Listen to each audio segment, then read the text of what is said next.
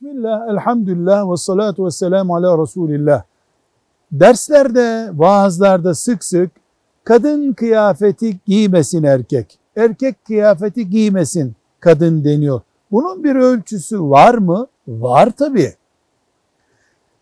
Bir mendile varıncaya kadar, koldaki saate varıncaya kadar her şey kadın için farklı üretiliyor, erkek için farklı üretiliyor.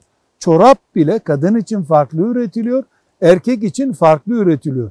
Üretimi erkek içindir veya kadın içindir dendiğinde erkeğin kıyafeti, kadının kıyafeti de belli olmuş oluyor.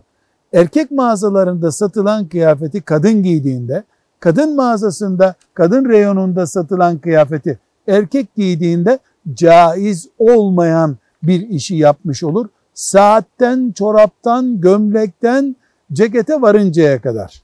Velhamdülillahi Rabbil Alemin.